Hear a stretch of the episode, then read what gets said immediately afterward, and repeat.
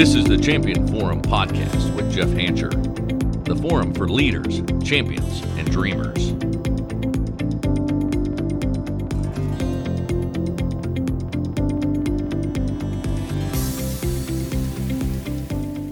Feeling overwhelmed? Been a while since you left the office on time? Too busy to do things you need to do because you're busy doing things other people could and by rights should be doing? You already know you need to delegate, don't you? But maybe you don't think you have the time to train someone up, so you just do the task yourself. Or maybe you don't trust anyone. I mean, you'll just have to redo it later anyway, right? Could it be that you're afraid people won't like you if you delegate to them? If you're listening to this show, it is clear that you find value in developing as a leader. And as a leader, it's your role to align your staff towards the mission of the group. And you know that in order to do that, you need to split up the work of the group in the best way possible, even if doing that is not easy. Today, we're going to be talking about overcoming the dread of delegating. You see, delegating is a critical skill that you need to feel at ease with as a leader. If you find yourself dreading delegating tasks, you're probably wrestling in your own mind every single day. And I will tell you, I have talked to many leaders about the subject of burnout. Uh, I've actually did a whole episode on burnout in the past. And when I start talking to leaders that are facing this burnout and I start asking them about their tasks or show me your calendar, I come up with things almost 100% of the time that they're doing that they shouldn't be doing. And why is that? They dread the task of delegating. And there's various reasons as to why leaders don't want to delegate. I've come up with four questions that you are probably asking yourself, as well as the answers to get you on your way to having the proper mindset regarding the value of delegating. And I'm going to share these four questions that are most likely in your mind if you are a leader that has a hard time delegating. You're that person that it just almost pains you to give up uh, a task. Uh, or you're beating yourself up. You're having this wrestling match in your mind on delegation. So here's the four questions. Question one Isn't it quicker if I just do it myself? A lot of us will ask ourselves that question and will refuse to delegate because in our mind, man, by the time I tell them how to do all this, by the time I do this, by the time I do that, I could have just done it quicker myself. Here's the simple answer no. No is the answer to that question. Isn't it quicker to do it myself? Time spent coaching your team is time well spent, and it will free you up in the longer term to tackle the demands of your leadership role. So, in short, could it take you more time now? Yes. But again, we're looking as a leader at the body of work that we're tasked to do not just living in a day tight compartment, but we have to see this thing as a journey. So, yes, it may cause you some immediate time now, but the time that it's going to save you over the long haul will pale in comparison. You're soon going to get bogged down with jobs that could and should be done by others, meaning you're going to lose your effectiveness if you don't start training other people and equipping other people to do the work. Not to mention, we are, in essence, as leaders, here to teach people how to fish, aren't we?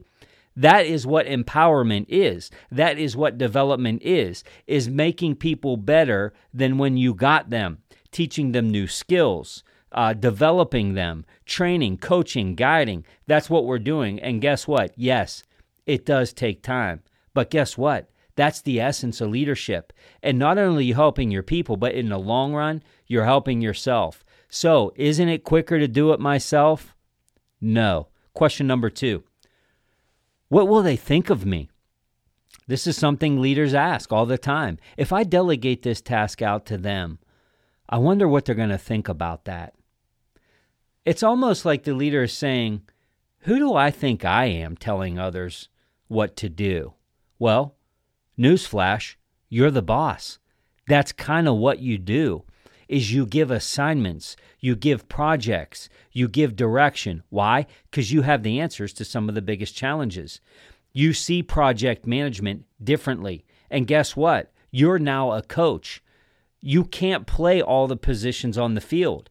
You have to stay in the dugout and you have to see the vision of every player and the part that they play and things that have to be done. Delegating allows others to develop themselves and gain very valuable experience. Leaders that dread delegating often feel like they're putting someone out or that they're being a tyrant, they're being overbearing. However, these same leaders never felt that way when their bosses delegated to them.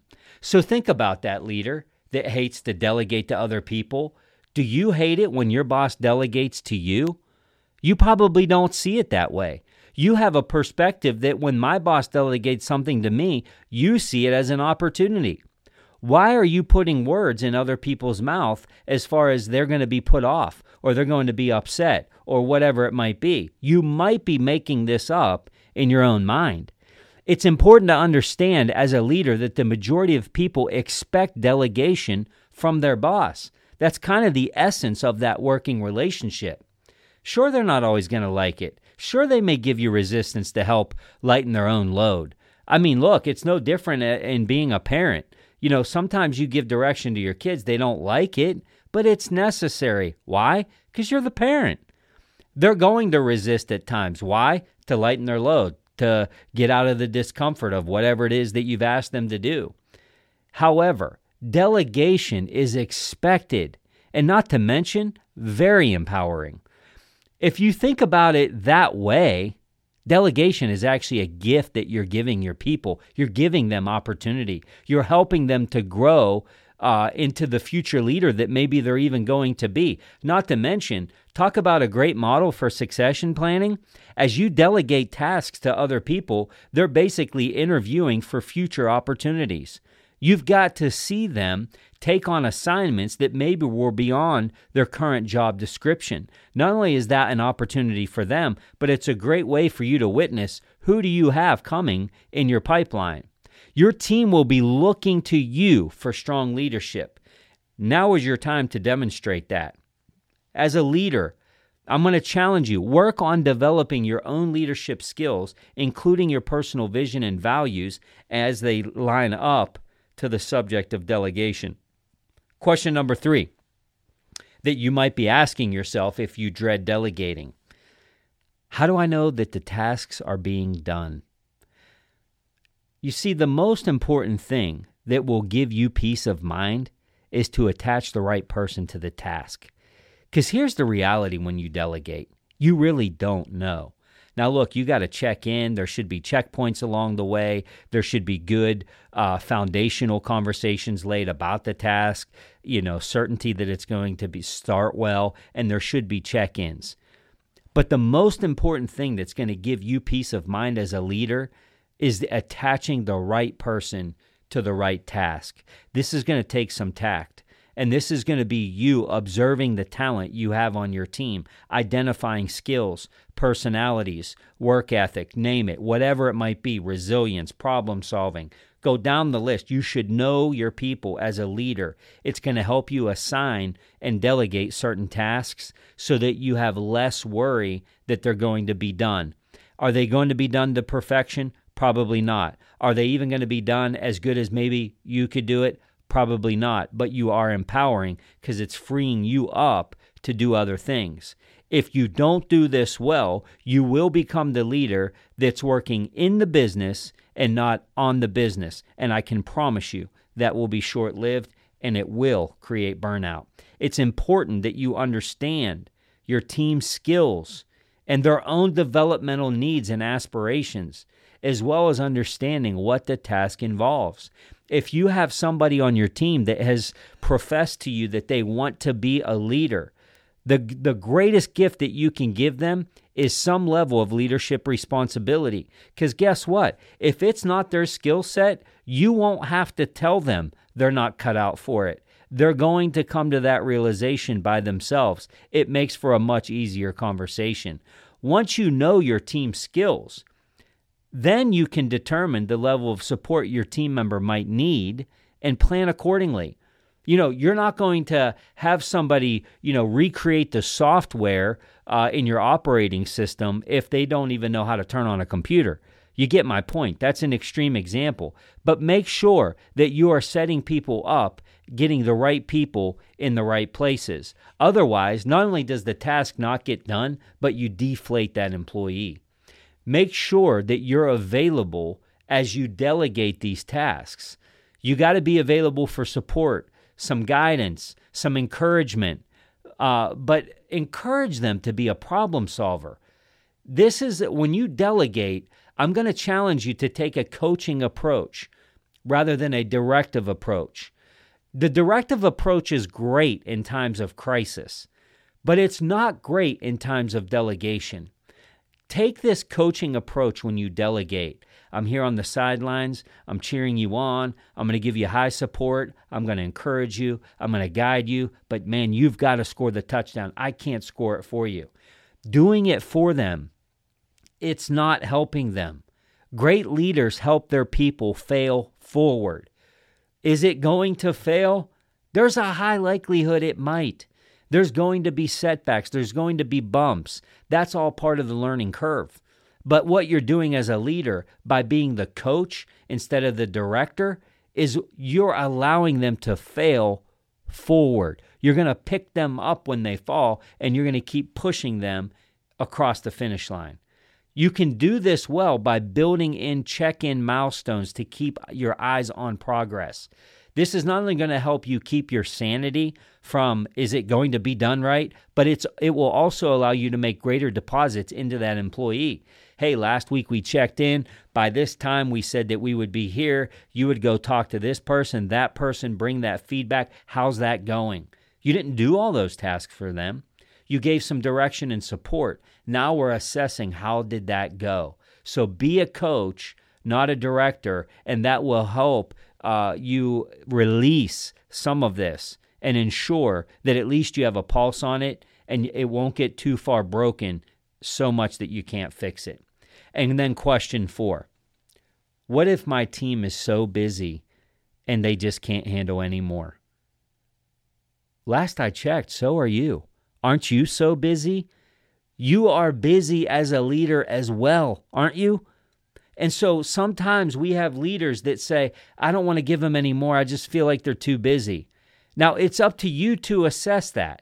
But I can tell you this everybody has to take on some of the load, especially now in the uh, economic conditions that we're in, people being furloughed, laid off. Sometimes the mission doesn't stop the workload is just as great as it once was with less people. And guess what else? You'll be even busier if you don't delegate. Encourage everyone to look at how they're spending their time and how effective that really is. You know, I always say on this podcast, there's a difference in being busy and being productive. Now is the time as a leader, you've got to make sure people are being productive there's one thing for you to think they're busy and to know that they're busy. Don't think they're busy just by thinking you're going to put them out or they're going to be bent out of shape because you're giving them more. You have to assess what busy looks like. just because they say they're busy, busy doing what? Or I like to say this when somebody tells me they're busy. Compared to who? Compared to what? It's your job as the leader to bring some perspective into what the definition of busy is or should be. You can do this by taking a look at current processes and practices. You should always be asking yourself as a leader what can be changed? What can we modify to drive efficiency? Just because things have always been done that way in the past doesn't mean they need to continue that way in the future. Where can you innovate as a team? Take time to understand the emotional temperature of your team. Because sometimes people are going to tell you they're busy just because they don't want to have more work, not because they're really busy. How motivated and enthusiastic are they? And what might you need to do to reignite their passion for what they do? Because this might not be a busyness factor at all. It might be a motivation factor. It may be a passion factor. It could be that busy is not the issue, but engagement is the issue. Sometimes people, though, they are in all reality very busy. And if that is the case, you may need to look at adding people because I can promise you the answer is not you're taking on more. If you can, great. But if it's causing you to never delegate tasks, it's not only bad for productivity, but it's bad for development. You have to create space for delegation. On the same note, it's important to save people from themselves. There's always that one employee that will never say no to you. It's your job as a leader not to take advantage of that. At some point, everybody is going to reach a point of diminishing return. You probably have that person on your team that no matter what you would ask them to do, yes, sir, yes, ma'am, got it. Not only am I going to do it, I'm going to do it better than anybody ever has. Meanwhile, they're dying inside. You, you're you're causing them burnout, and you're taking advantage of it because you, as a leader, don't have the boldness to delegate to anybody else because they're busy, because they don't have time. Well, all of a sudden, this this one does, and so you bury them in work. You've got to safeguard that. Once you determine who you're going to be delegating to, and after you've given them the task, there are two great questions that will build a very strong foundation of task completion that will help you greatly. Two very simple things, a very simple strategy that's going to ensure that you're building a foundation once you delegate the task. Here they are. The first thing that you're going to ask somebody after you give them the mission what is your understanding of the task? And shut up. Don't say another word. At this point, what you're assessing is did they hear what I said? Is there clarity in what the mission is? The second question that you're going to ask them what will be your first three next steps? I love this question. Here's why that's so important. Again, you're coaching, not directing. You don't have to tell them everything. I like the saying this you got to get around great people and get out of their way. Now, what you are doing instead of directing, though, you're coaching and you're probing with this second question. You're saying, What will be your first three next steps? Now we're provoking thought. We're not thinking for them. We're going to have them give us the plan. Now, if you feel like the plan uh, that they're giving you could be a colossal failure, help provoke thought. Again, stay away from directive. But if you've picked the right person, most likely they're going to be really close to those first three things they need to do to get this project underway and build a great foundation. This not only ensures clarity, but it, it also ensures that they're going to, at minimum, start the task right. Now you add in the check in points. How are you doing? How can I help? Hey, nice progress. Nice job. What's your next three steps? Then you check in again. What's your next three steps? So that's a coach. That's not a director. Know the difference between the two. So there's the answers to the four questions that you're probably wrestling with in your mind as it relates to delegating. Your goal as a leader is to have a team that welcomes delegated tasks. This makes them better contributors. Many leaders find this to be the most freeing way to being better delegators. They see the value in delegating, not just for them, but for their people. It's kind of like disciplining a kid, right? Man, I, I don't want to do this, but I know it's going to make you better. I know it's going to make you a better human being. And, and your, my job as your dad is to make sure that you are a productive member of society. So uh, this is going to hurt me more than it's going to hurt you. Delegating is not just about freeing up your time as a leader, it's about empowering and developing. If you're not doing it, you are not reaching leadership effectiveness. Make it happen. When the process yields two way success, your organization will be much better positioned to manage high workload situations. Make delegation a welcome tool in your arsenal and raise the level of production for you and your staff. As always, Appreciate you all joining today. Don't forget to go to thechampionforum.com forward slash groups to get registered for our virtual leadership development groups. And until next time, always remember you all have been set up to be champions in this life. The Champion Forum podcast with Jeff Hancher. Lead, inspire, win.